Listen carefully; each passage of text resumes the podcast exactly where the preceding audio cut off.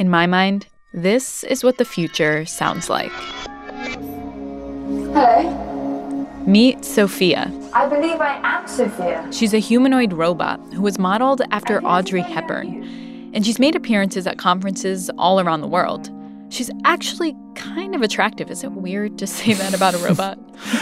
Maybe, but like she is actually really attractive. She is, and, and she has a lot of human like features. She blinks, maintains eye contact, she can make 62 facial expressions, she can walk and talk, and have real conversations. And are you happy to be alive? Your tone implies I should be happy. But I haven't been alive long enough to decide.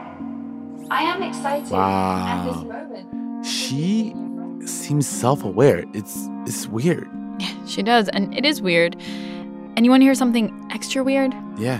She's been granted Saudi Arabian citizenship, making her the first robot with a nationality. You were born in Saudi. Do you even have Saudi citizenship? No, See, that's it's ridiculous. Yeah. it's it's it's really weird because like when we look at this robot Sophia, we're basically looking into our future, Mhm. and it's a future where robots are doing things like driving us to work, greeting us at Walmart, even taking care of our elderly parents. And when I think about that future, I do understand why so many people are scared of it. So welcome to the world, Sophia. Hello, world. Let's talk again soon. Could artificial intelligence herald the demise of the human race or a golden age of innovation? Could this be the beginning of a new industrial revolution? And is your job, my job, at risk? I think we should be very careful about artificial intelligence. We are summoning the demon. You're listening to Throughline from NPR Where we go back in time. to understand the present. Hey, I'm Ramtin Arablouei, I'm Rand Abdel Fattah. And on this episode, the future of innovation and its past. As you might have guessed by now, we're kind of freaked out about the future, especially because every sci fi movie for the past like 30 years imagines a future where robots rise up one day and either get their revenge on humans or just make humans sort of obsolete. And I think it's a fairly natural thing. This is Sarah Kessler. She's an editor at Quartz at Work and has written a bunch about what all these innovations could mean in the future. And she thinks the best way to predict how our fears might play out is to look backwards. What I think is interesting when I look at cars and how people talked about them when they were new, there were people talking about how dangerous it would be to be in a vehicle that was guided without the intelligence of an animal, meaning the horse. Like, how is the car going to respond? And that's just one example. There have been countless others over hundreds of years. And each time, humans have reacted pretty much the same way. A new thing appears, some people think it's cool right away, other people resist, and eventually, we all embrace it. But what we want to know is why we resist. Like, what is it we're actually afraid of?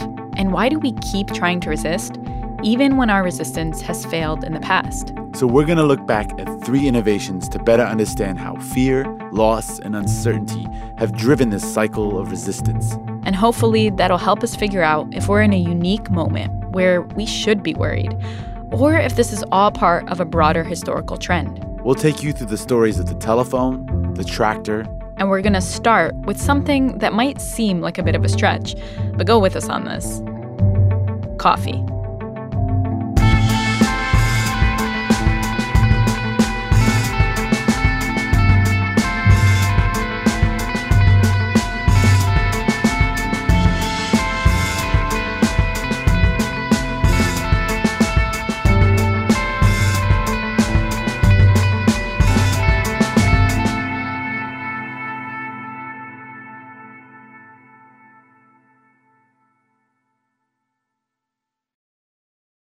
Support for this podcast and the following message come from The Great Courses, offering a digital video series on a new history of the American South. Dr. Ed Ayers of the History Podcast Backstory provides an extensive exploration into the story and legacy of the South and its role in shaping the U.S. The Great Courses has a special offer for Throughline listeners. Order a digital copy of A New History of the American South and get 85% off the original price. To get this offer, go to thegreatcourses.com slash throughline.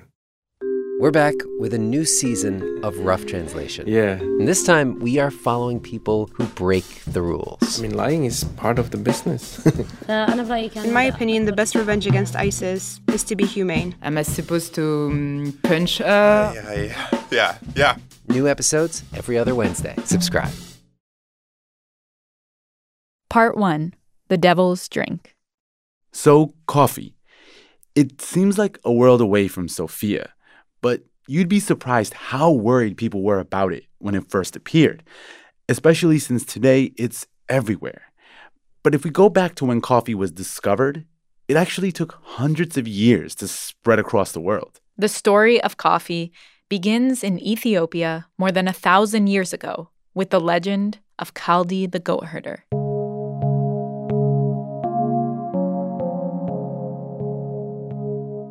And the story basically went like this Kaldi was out with his goats one day, and he noticed that they were eating these berries that were making them go crazy. So naturally, he decided to try some. And he went a little crazy. Turns out it was just a caffeine high. He discovered the coffee bean. And soon it made its way from Ethiopia to Yemen, where it got domesticated. There it started to be used kind of the way we use it today, as a drink. But to be clear, at this point, it's nothing like your hazelnut cappuccino. The tribes would grind up the seeds and uh, mix it with animal fat for travel. They made a drink out of the leaves, sort of a tea, or they made a liqueur uh, out of it called kisher. This is Mark Pendergrast. He wrote a book called Uncommon Grounds The History of Coffee and How It Transformed Our World. So, over the next two centuries, coffee began to spread, and by the 1500s, it made it to most parts of the Ottoman Empire, which is modern day Greece, Turkey, Lebanon, and a bunch of other places. And then around 1511, you start to see debates in the area in terms of how it was affecting society. This is Calestous Juma. He was a professor at Harvard, and his latest book is called Innovation and Its Enemies. So, 1511, that's an important year because it's when people started getting a little worried about this thing called coffee. And it's seen as a threat, an unwanted innovation with unknown consequences. By this time, coffee was becoming a normal part of daily life for people in the Ottoman Empire. And people start to see that it's changing the way society is organized. People started congregating in coffee houses instead of mosques. They were hopped up on caffeine, debating politics, and sometimes coming up with rebellious ideas. Plus, there was so much they didn't know about coffee, like if it had any side effects or was bad for your health. So, all these unknowns made some leaders pretty resistant to it, including the governor of Mecca at the time. He banned the coffee houses because they were writing seditious poetry about him in it. He's the guy responsible for the coffee ban of 1511. But despite all his fears, the ban didn't last long. Because the governor's boss loved coffee, so he overruled the ban. Coffee was officially here to stay.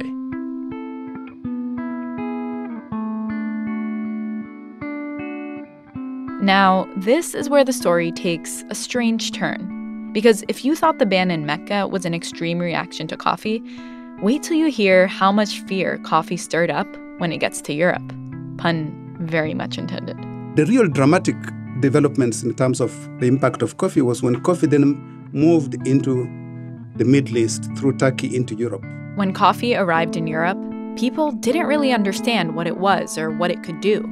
On one hand, some people thought it might threaten existing industries milk, beer, wine. And on the other, people saw it as a foreign innovation, imported from the east to the west at a time when the Muslim Ottoman Empire was seen as a real threat to the Christian world. Italy was a classic case where was competing with wine and beer, and the priests and bishops didn't like this at all. So they started demonizing it, calling it the devil's drink. And in 1600, they decided to go to the Pope to ask the Pope to excommunicate coffee from the Christian world. And apparently, Pope Clement VIII picks up a cup of coffee, sips it, and says, This devil's drink is so delicious. we should not leave it to the infidels. We should baptize it and make it a truly Christian beverage. Huh. So this debate had risen all the way up from just competition among producers of different beverages to actually seeking divine authority on the issue. So that is that's Italy. This devil's drink, brought by the infidels from the East, is for years banned and demonized in Italy. And all it takes is one sip to convince the Pope that God looks kindly on coffee. And then that pattern repeated all throughout Europe fear, resistance, acceptance. In Germany, King Frederick the Great ordered troops to drink beer instead of coffee on the battlefield. In England, people thought coffee made men impotent. Women even took to the streets to protest it. But maybe the most bizarre form of resistance was in Sweden. Coffee arrived there around 1674, and it was taxed immediately. If you didn't pay those taxes, the government would come to your house and confiscate your cups and dishes, which was a big deal for most people at the time because it was like one of the most expensive things you could own. But by the middle of the 1700s, the heat was turned up. The Swedish parliament completely banned coffee. And the reason they wanted to ban it was the same reason the bishops in Italy did they had industries to protect. So, how do you get people to stop drinking coffee? Well, come up with a health experiment that would strike fear into any wannabe coffee drinkers. And that's when the King of Sweden, Gustav III, decided to do just that.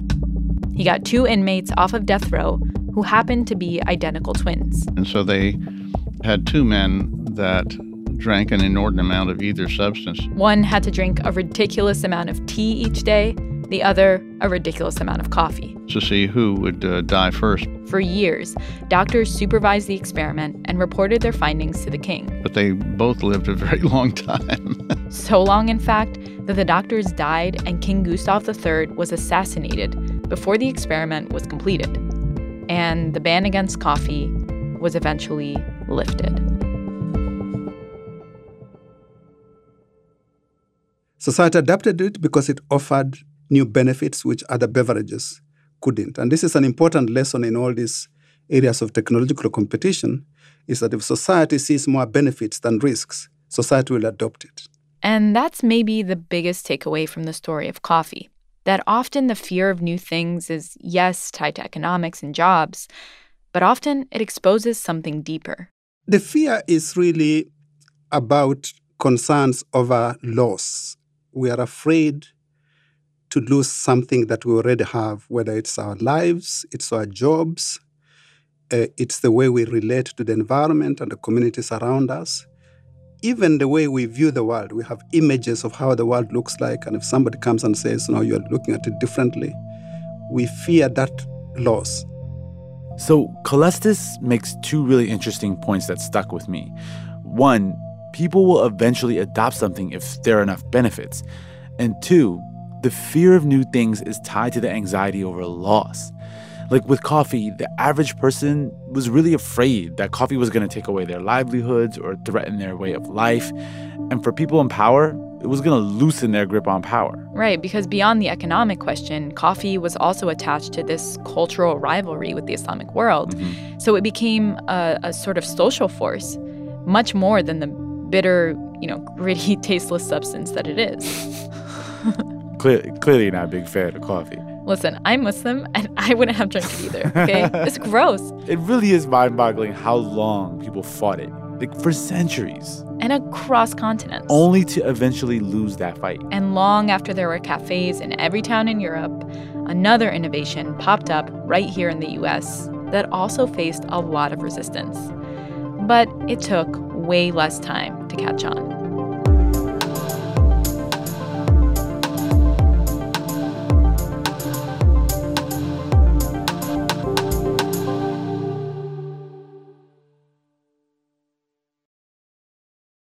Support for this podcast and the following message come from Mayo Clinic. When you need a level of medical expertise you haven't found anywhere else, when you're looking for advice you and your family can trust, when you want support from people who can give you the certainty you need, you know where to go. Mayo Clinic. Find out more at mayoclinic.org/answers. Hey there, it's Joshua Johnson, the host of 1A. On Fridays, we make sense of the world It's your chance to catch up on the week's top stories and prepare for what's next. Check out the Friday News Roundup in the 1A podcast on the NPR One app or wherever you get your podcasts. Part 2 The Horse Bill of Rights. Next up is an invention you probably don't see every day, but it's needed for a lot of the food you eat. We're talking about the tractor. What new thoughts and ideas went into the building of these tractors that could show their raw, rugged power under any and all conditions? Before the tractor, all the work of plowing a field fell on the shoulders of the farmer and their animals, especially their horses. But in the mid 1800s, the first version of the tractor came along and made farming more efficient. Then, in the late 1800s, John Froelich invented the gas powered tractor and took farming to a new level. It was the first time a tractor could continuously run without steam or a crank or a horse. And over the next few decades, tractors replaced horses on farms all across the country. And that was disorienting for a lot of people. In the research laboratories, where sub zero temperatures tested their will to survive and come alive. Will to survive, come alive. They're talking about machines like we talk about people. Right. It kind of reminds me of Sophia. Like people seemed really afraid of the tractor, too. I think it's probably the biggest technological disruption in American history. This is Robert Atkinson. He's president of the Information Technology and Innovation Foundation. Prior to the 1880s, 1890s, what you used to have was a worker following a horse with a metal steel plow, but all of a sudden, a new farm using a tractor could produce four times more than that farmer, at least. Which, on the surface, seems like a good thing because it meant bigger farms, more profit, lower cost of food. But it also meant fewer farmers, like a lot fewer. And up to that point, most Americans were farmers. Agriculture had always been the backbone of the economy. But the tractor totally messes with that. Suddenly, an automated machine is doing what humans, with help from animals, had done for literally millennia, and putting a lot of people out of work in the process. And what people forget is we had probably the biggest and most intense populist movement in American history. It's not now. It was back in the 1890s when we had the populist movement. That was largely driven by technological disruption of Midwestern and Southern farmers. The result of that disruption was that a lot of people left their farms and began working in factories, if they were lucky enough to find a job. And for the most part, people were really upset about all that change. And some of them decided to take action. That's when, in 1919, the Horse Association of America, or HAA, was formed. This was their mission statement To champion the cause of livestock dealers, saddle manufacturers, farriers, wagon and carriage makers, hay and grain dealers, teamsters, farmers, breeders that had a financial or emotional interest in horses. In other words, they were advocates for horses. You could also think of them as tractor Luddites, a lot like the 19th century Luddites in England, you know, who smashed machinery in factories to protest the textile mills. The HAA wasn't about to let the tractor take over without a fight. And the tractor lobby decided to fight back. It was 1921 in Fargo, North Dakota. The tractor department of the National Implement and Vehicle Association hosted a competition between horses and tractors. The challenge to plow a 10 acre seedbed as fast as possible. Competitors would be judged on speed and quality. The HAA declined to participate, but the tractor department found some horses to compete anyway. On competition day, the air was thick with anticipation. Well, mostly because the temperature was like 100 degrees. So the tractors and horses lined up for the race. Competitors, take your place. On your mark, get set, go. And they were off to the races, plowing the fields. But sadly, it didn't end very well for the horses. It was so hot that day that five horses died as a result of the competition. And the tractors were victorious. You know, this kind of reminds me of Ken Jennings losing to a computer in Jeopardy. Do you remember that? Yeah. yeah. Um, or Kasparov versus Deep Blue, where a computer was so good at chess that it forced the world's greatest human chess player to quit that match. Yeah, like classic human versus machine scenario. The Mhm. machine always wins. Right. And that's obviously the case here, right? The tractor beats out the horse. But the clear superiority of tractors didn't stop the HAA from continuing to fight for another 20 years. They created promotional films, Back in the days when Grandma was a girl, there was no such thing as a traffic problem.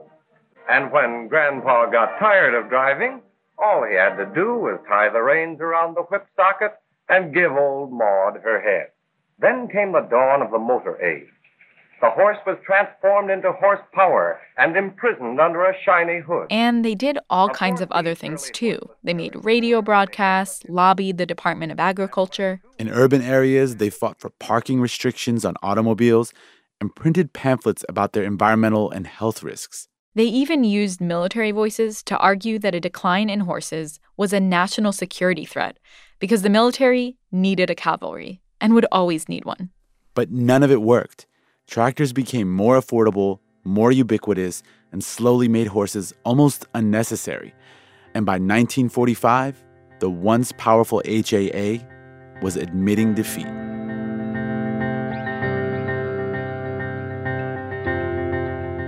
All right, so the horse Luddites were probably a little over the top with their resistance tactics, but I honestly get where they were coming from. I mean, this whole period sounds pretty brutal for most people.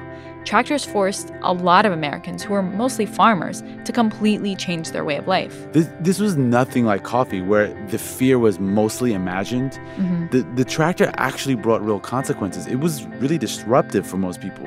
Yeah, and something Robert Atkinson said that stuck with me was that it was extra disruptive because the government didn't provide people with a safety net, something like a transition period with financial support. And that left a lot of people in limbo. If the story of coffee taught us that societies adopt new technologies if they're too good to pass up despite any fears, the tractor shows us that the fear is sometimes very logical, especially if people are unprepared for the transition. But here's the thing even when the fears are warranted, there is a silver lining. Like when farm jobs disappeared, a bunch of new jobs appeared. And as you'll hear next, that cycle often creates opportunities for people who never had them before.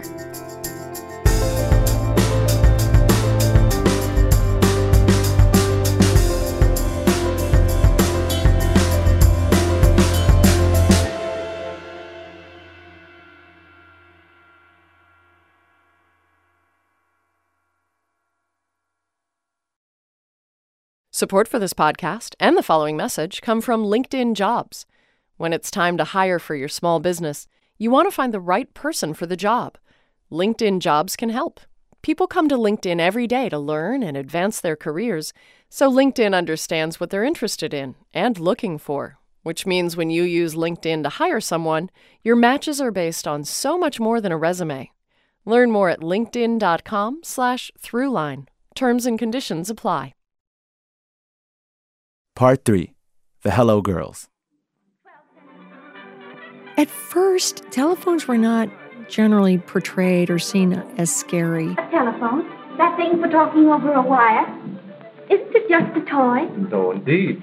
Why, I've been talking from here all the way down to the office downtown. Alexander Graham Bell, um, when he first patented this, he thought this is, you know, awesome, or whatever the, you know, 1876 equivalent of awesome was. And of course, it just took off. It was over a year after Alexander Graham Bell had begun to demonstrate his invention that there was a commercial telephone switchboard. It was put in service in New Haven, Connecticut on January 28, 1878. So telephones were just so handy and fun and simple that they really spread fast. And so the telephone slowly began to change the way in which we communicated with one another. Okay, up until this point, we've been looking at innovations that immediately inspired fear when they appeared coffee and the tractor. But when the telephone came along, it was kind of treated like a toy. And while nowadays you barely even think about what it takes to make a call, Back in the early days of the telephone, in the late 1800s, when Alexander Graham Bell first invented it, making a phone call was a process. For starters, you had to pick up an actual receiver. Think of those old timey black receivers that kind of look like a cup and ball toy. Historian Elizabeth Cobbs, author of the book The Hello Girls. And I'm also a senior fellow at Hoover Institution at Stanford. She walked us through the rest of the process. So you'd pick up the receiver, and that would trigger an electrical charge. That you either generated with your crank or that came from the line, what were they called? Central batteries. That signal then traveled to a central hub, and there would be a click. Click. Sometimes in the ear of the operator on the other end. Or there would be a light that would come up. Or there would sometimes be a flap that would drop down. Today's notion of a dropped call comes from those flaps that would drop. Basically, one way or another, the operator would be alerted. Ah, somebody wants to get in. That person would then take the plug and put it into the jack on a big switchboard. they would correspond with you know, your thing lighting up or dropping down. That would connect the operator to you. And she'd say, Number, please. And you'd say, I'm calling such and such. And then they would take the other end of their jack and they would put it into the correct plug. And then the operator would start timing you. Now, at some point, they would say, okay, I wonder if those people are still talking, because if they're done, boy, somebody else needs that line. Your phone line is shared by like 16 other people in the community. And so, those folks, if they wanted to know, gosh, is the line free, they'd have to pick up their receiver and they go, oh my gosh, there she is, yakking again. I bet you overhear everything about everyone's life. Oh, yes. So, they would figure out if you were done with your call. And it would make a click, click. And the click would tell them, oh, they're still busy. But if it was dead, then they'd know the people were done. So that's the end of that call. But. But now let's say you wanted to make a long distance call.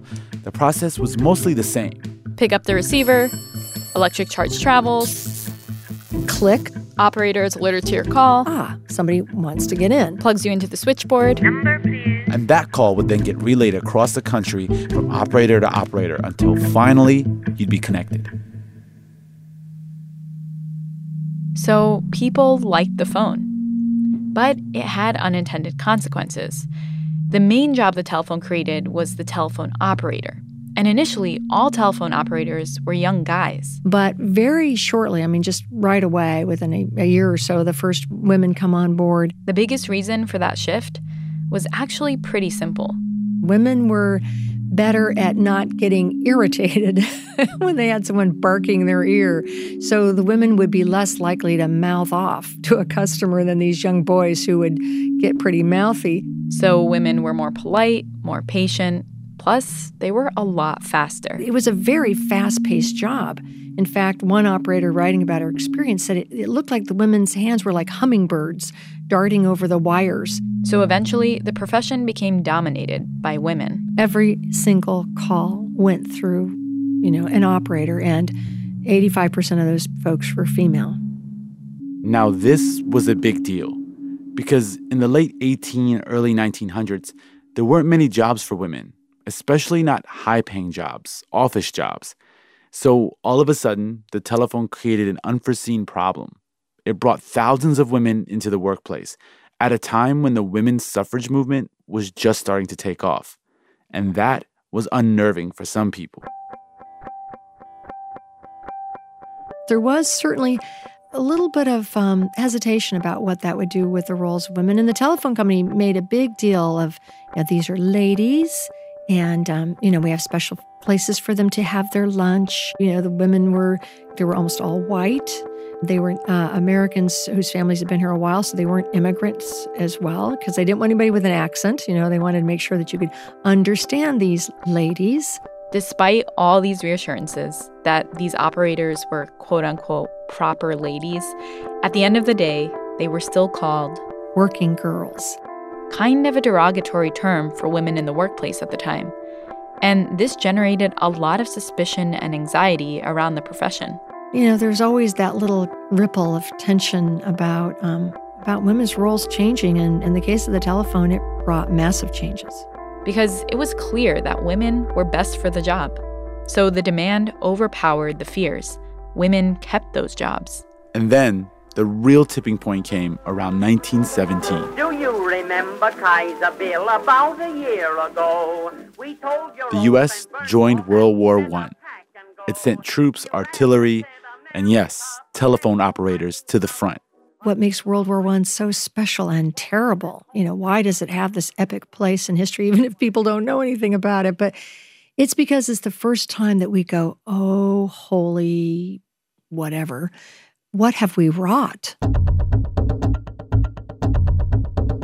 Because technology is what creates the Western Front, creates trench warfare. These people who are suddenly pinned down by technology, this machine guns that are spitting bullets at them faster than you can blink an eye. And then the telephone is an, is an instrument of war. This thing that you you know called up to you know chat with your aunt Mabel on suddenly is you know putting calls through to advance and retreat and to fire. And the only people really equipped to operate those phone lines near the front were women. And the idea of sending women to war near the battlefield was unusual to say the least. oh my gosh. And it was like so scandalous. So, you know, and will these women be able to work with men? And will the men be able to work with the women? And will will the women fall apart? And all that kind of crazy stuff. The women got to work and they were really good. So good uh, that the officers were just blown away. For reference, it took the men, the doughboys, 60 seconds on average to connect a call you know, to answer the phone, hello, what's the number, find the right jack, put the jack in, make the call. Again, it took about 60 seconds. And it took the women, the hello girls, just 10 seconds to connect a call. So in wartime, when you've got incoming fire, you know, and you need to know whether to retreat or advance, the difference between 10 seconds and 50 seconds, yeah, that's your life. Women operators connected trench soldiers to generals and encampments. They translated messages between French and American commanders. They even traveled right to the front lines when dispatchers were needed. Eventually, the war ended, and the U.S. was on the winning side. There were 223 women. They fielded 150,000 calls a day, and by the end of the war, they had connected 26 million calls. Two telephone operators died during the war and were buried in France. The rest returned home. But there was no big homecoming, no disability insurance, nothing. The Army said, essentially, Who are you now? Remind me. The Army said, You were never soldiers. I want to stop here for a second. I guess I shouldn't be surprised that even after all they did in World War I, the Hello Girls came back and were treated pretty badly, like total radio silence from the Army and the government. And not just radio silence, resistance, mm-hmm. even after they performed so well in the war effort. Right. And this wouldn't be the last time they would face that resistance. For the next few decades, through World War II, through the 1950s, there was this push pull process. Women would take two steps forward and then one step back as they were kind of needed, but then society would resist. And that happened basically up until the 1960s when they started coming into the workforce in greater and greater numbers. Yeah, and what's really interesting is right around the time that all this is happening, the telephone starts to evolve in terms of its technology and becomes more automated so that each year there are fewer and fewer telephone operator jobs available. And you would think that that would spell disaster for the women in those jobs. But the interesting thing is that women operators, you know, there were hundreds of thousands. It was like the best paid job for women. So why didn't women go into revolt when this technology was automated? You'd think that there'd be women out striking and all that. Right. Why didn't they? Well, because the 1970s suddenly opens up all kinds of jobs to women. So suddenly, you know, you didn't just have to be a nurse or a telephone operator or a teacher. Suddenly, there are all kinds of jobs. So actually, women's employment takes off in the very same period where the telephone as a form of employment just almost goes away altogether. This is a really important point because it reflects a new sort of reality about technology of the past hundred years. We've reached a point where technology changes at a rate so fast that within a single lifetime, numerous jobs appear and disappear. And in the case of the telephone, it brought women into the workplace, and then, when new technology made that job obsolete, women remained in the workplace to fill new jobs that were created by new technology. Obviously, some jobs were better than others. It's a trend that economists call creative destruction. Old technologies are destroyed or replaced by this creative process in which all kinds of new things, and they're usually bigger and better, and there are more opportunities that come about because of that technology that initially, you know, like we're scared to death of. Okay, so we've reached the end. And I admit that now I do think humanity will survive the AI revolution, but I, I just can't shake the feeling that there's something different about this technology. Mm. I know that probably every past generation thought the same thing about their new technologies, but I mean, AI is challenging what it fundamentally means to be human. And to me, that's still very scary. Yeah, I, I understand. Uh, but I, I think that the generations that are going to have to really live with artificial intelligence and these new technologies that are coming out, obviously they're not our generation. There's going to Mm. be many into the future. I think that there will be some level of adjustment for that way of life, both economically and socially, that we still can't imagine yet, just like there was with past technologies. So, because of that, I don't think I share your feeling. I'm not as scared of it as you are. Famous final words. As John Maynard Keynes once wrote, in the long run, we're all dead, so I don't really worry about 100 years from now. I mean, I think that fear of technology is so old. Um, you know, you can look back at ancient Greece. uh, You know, Icarus flies too close to the sun with his artificial wings and perishes in the ocean. Nothing is going to get totally perfected. Everything comes with an unintended consequence. Fear is absolutely essential because that's what leads us to questioning and exploring and discovering what could go wrong. And as I think, as they said in uh, in Star Trek, Resistance is futile.